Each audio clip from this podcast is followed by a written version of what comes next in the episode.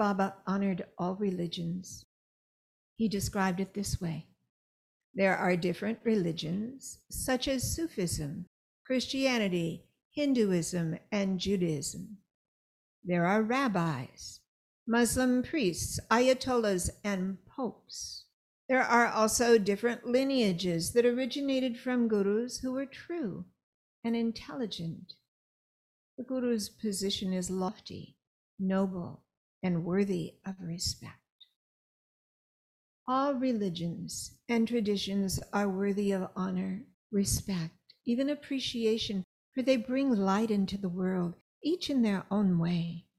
All who serve in those traditions are worthy of great respect, for they serve that light and give themselves over to making a difference in the world.